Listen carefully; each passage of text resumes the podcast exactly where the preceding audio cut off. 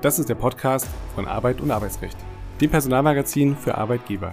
Mein Name ist Andreas Krabel und ich bin der Chefredakteur der AUA.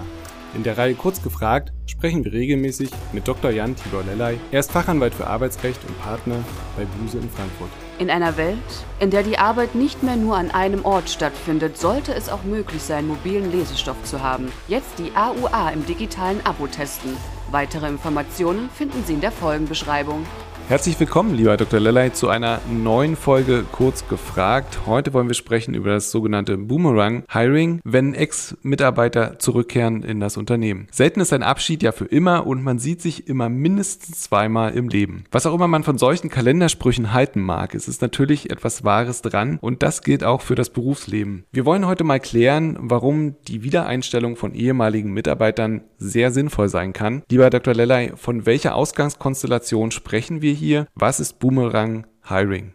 Boomerang Hiring, ich finde den Begriff so super. Der Boomerang ist ja eine Waffe oder ein Werkzeug, was aus Australien kommt, aus dem Outback. Und da wird es eben als Waffe oder Werkzeug, wird der Boomerang verwandt, flaches äh, Objekt aus Holz oder Kunststoff, das man so werfen kann und dann kommt das zurückgeflogen. Also eine ganz tolle Sache. Und ich habe das Gefühl, der Begriff Boomerang, der äh, wandelt sich so ein wenig vom Negativen ins äh, Positive, denn das Boomerang Hiring über das wir hier heute sprechen, ist ja ein absolut positiv besetzter Begriff. Manchmal hört man auch Boomerang in etwas negativen Zusammenhang, heißt es so, das kommt zu dir zurück wie ein Boomerang, aber dann hofft man natürlich nicht, dass es irgendwelche Mitarbeiter sind. Aber der Begriff ist deswegen, finde ich, so super, weil er das Ganze toll bildlich beschreibt, nämlich es bezieht sich ja auf die Idee, dass die Mitarbeiter positiv als Boomerang zurückkommen in ein Unternehmen, was sie einmal verlassen haben. Und ähm, das ist die Ausgangskonstellation und es ist, glaube ich, mittlerweile fast so, dass es ein feststehender Begriff in der Personalwirtschaft geworden ist. Das stimmt, relativ schwierig auszusprechen. Und genau, im Prinzip ist es wirklich so, äh, hoffentlich tut es nicht weh, wenn er zurückkommt, der Boomerang. Was sind aber die unschlagbaren Vorteile eines, ich nenne es jetzt mal Rehirings, so kann man es ja im Prinzip auch umschreiben. Ja, Rehiring ist äh, zumindest ein bisschen leichter auszusprechen, völlig richtig. Ähm, ja, ich denke, was sofort ins Auge springt, und das werden, denke ich, unsere Hörerinnen und Hörer auch sofort im Blick haben, es ist natürlich so, dass wenn ich Leute an Bord zurückhole, also Rehire als den positiven Bumerang wieder an Bord nehme, dann spare ich mir zumindest doch im ganz Wesentlichen in Zeit aufwendigen und auch ähm, kosten, möglicherweise kostenintensiven Einarbeitungsprozess. Ich habe also Leute, die an Bord kommen, die das Unternehmen schon kennen, die vielleicht bei den Kolleginnen und Kollegen äh, bekannt sind, höchstwahrscheinlich sogar bekannt sind. Und dadurch habe ich das Ganze, was sich ähm, häufig ja auch als nicht ganz so unproblematisch darstellt in der Personalarbeit, das ganze Onboarding in einem höchstens abgeschwächten Maße, möglicherweise sogar gar nicht zu tun, als Herausforderung und habe damit also jemanden zurückgeholt, der äh, direkt von 0 auf 100 gehen kann, nicht? das Unternehmen kennt und sofort durchstartet. Das hört sich alles sehr positiv an, aber welche Bedenken sollte man auf keinen Fall vom Tisch wischen? Ja, es ist eben so, und äh, das ist ja auch äh, fast ein Kalenderspruch, äh, nichts ist immer gut oder ja, jedes hat auch eine Rückseite oder Schattenseite, eben auch der, der Bumerang. Ähm, ich denke, was man sich anschauen muss, ist auch hier eins unserer Lieblingsthemen, nämlich die Unternehmenskultur.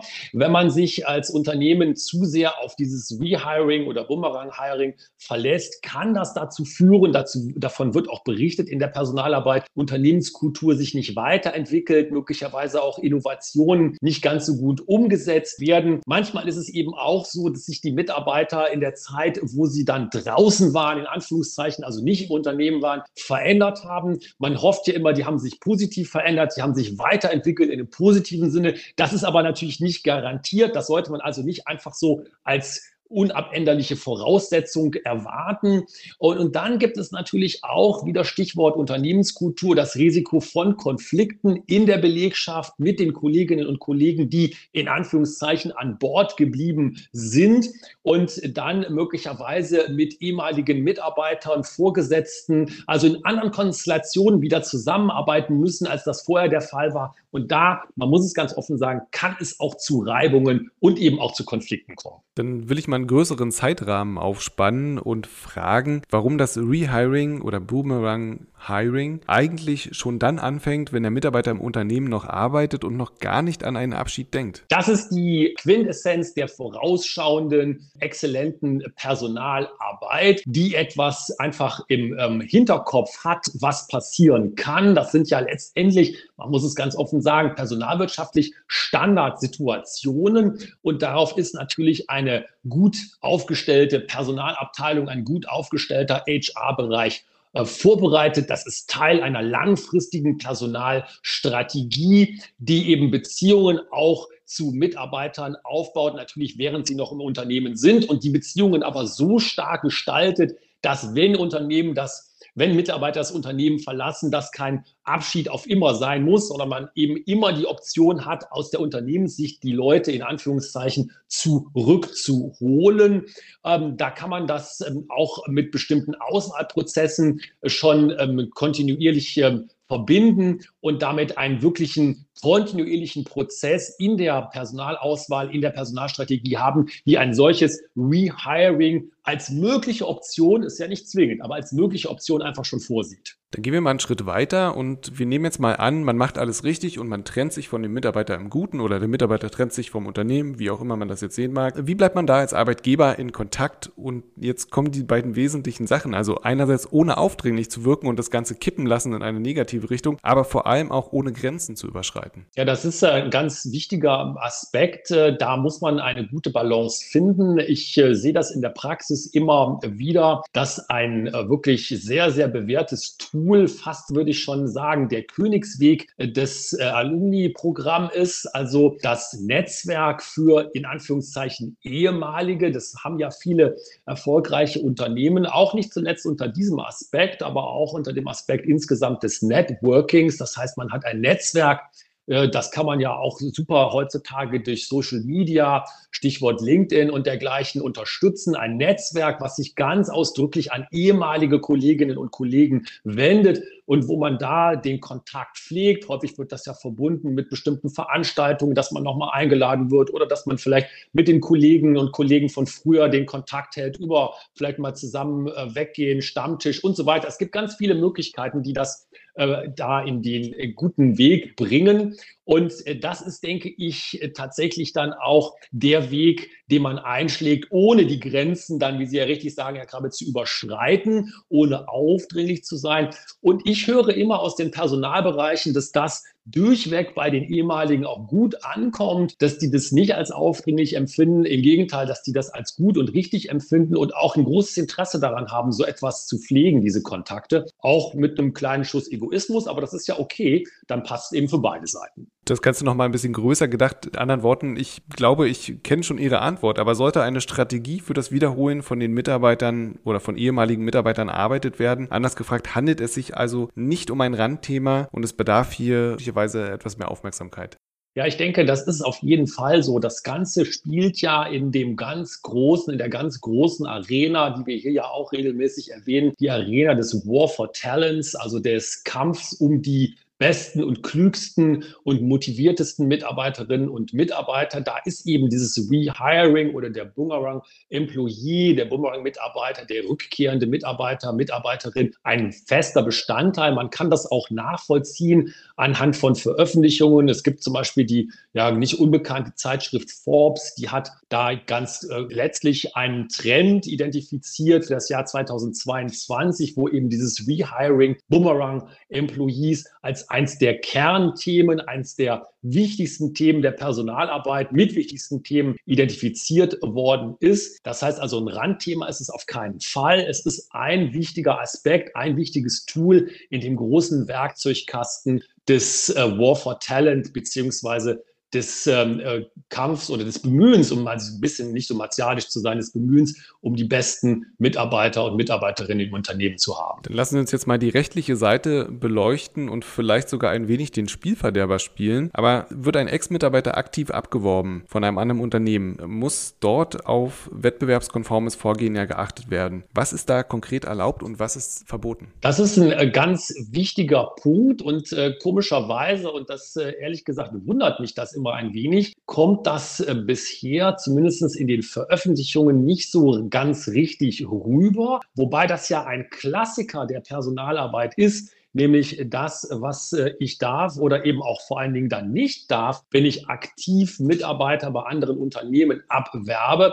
Da gibt es rechtliche Grenzen zu beachten. Äh, interessanterweise spielt das in den Veröffentlichungen zu dem Boomerang Hiring nicht so eine große Rolle. Das ist vielleicht etwas blauäugig, aber da sollte man sich darüber im Klaren sein, dass es hier eben nur ein wettbewerbskonformes Verhalten geben darf. Man darf natürlich zum Beispiel offene Stellen bekannt geben und äh, man darf zum Beispiel auch ähm, Mitarbeiter, ehemalige Mitarbeiter auf solche offenen Stellen äh, ansprechen. Das Ganze wird dann rechtlich problematisch, wenn man zum Beispiel die Leute am Arbeitsplatz anspricht. Nicht wahr? Da kennen wir diese Fälle von früher, die sind ja auch entschieden in der Rechtsprechung mit den Headhuntern. Was dürfen die Headhunter tun? Das ist letztendlich ja nichts anderes. Und hier ist es eben wichtig, dass einem klar ist als Personalabteilung, es gibt hier rechtliche Grenzen, auch wenn die möglicherweise in den Artikeln, Veröffentlichungen zu dem Thema nicht so ganz im Vordergrund stehen. Und dann tauchen in dem Zusammenhang immer zwei Begriffe auf, die ich gerne mal klären würde. Was sind unlautere Mittel und was sind verwerfliche Zwecke ganz konkret in diesem Zusammenhang?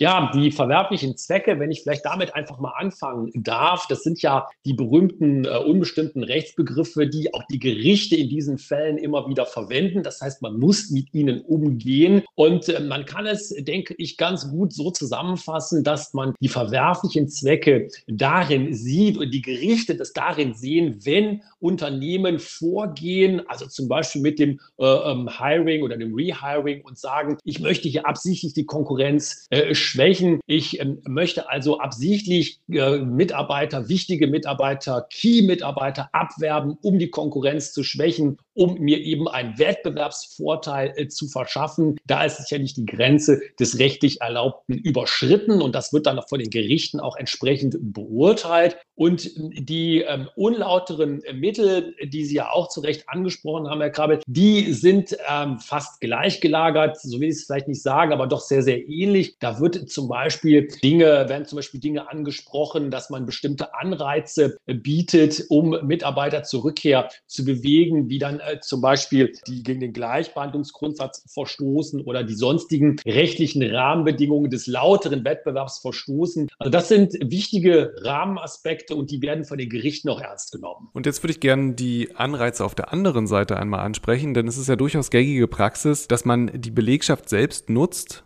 die eigene Belegschaft, um Kollegen in anderen Betrieben abzuwerben. Beispielsweise, dass man Prämien auslobt bei erfolgreicher Rekrutierung. Was halten Sie davon? Das ist ein Tool, was schon sehr lange eingesetzt wird. Ich kann mich erinnern, dass in einem großen Versandhaus, ein deutsches Versandhaus, Bekleidungsversandhaus, schon seit über zehn Jahren solche Vermittlungsprämien, manchmal nennt man das so ein bisschen martialisch auch Kopfprämien, ausgelobt wurden und werden. Da war die Rede von 500 bis 5000 Euro pro Mitarbeiter, den man da in Anführungszeichen erfolgreich vermittelt. Und es ist ein interessanter Ansatz, weil man ja die eigenen Mitarbeiter, Stichwort Markenbotschafter, also die eigenen Mitarbeiter als diejenigen einsetzt, in Anführungszeichen, die für das Recruiting dann tätig sind. Also so ein bisschen ist es dann hausgemacht. Nicht? Man hat also nicht externe, zum Beispiel Headhunter oder dergleichen, sondern man geht den informellen Weg, häufig ja neben den auch ganz normal laufenden Bewerbungskampagnen, aber den informellen Weg, immer kennst du einen, würde der auf den Job passen und dann passiert es immer mal wieder, dass es passt und das wird erfolgreich eingesetzt. Und äh, ich glaube, der Trend, der hat sich sogar noch verstärkt. Das gibt es in ganz vielen Bereichen ähm, heutzutage. Und ähm, ich denke, es ist nicht unerfolgreich. Es ist sicherlich nicht der einzige Weg, der zum Erfolg führt, aber das ist etwas, was man tut und was viele Unternehmen auch machen. Ja, kostengünstig und mit schönen Nebeneffekten. Zum Abschluss würde ich gerne noch die Frage loswerden, die wir schon so ein bisschen angerissen haben. Aber kann man auf das Onboarding der neuen Alten, sage ich mal, verzichten? Oder sollte man gerade dann ganz besonders aufmerksam sein? Denn da waren ja Menschen möglicherweise viele Jahre nicht im Unternehmen und es sind einfach neue Gesichter.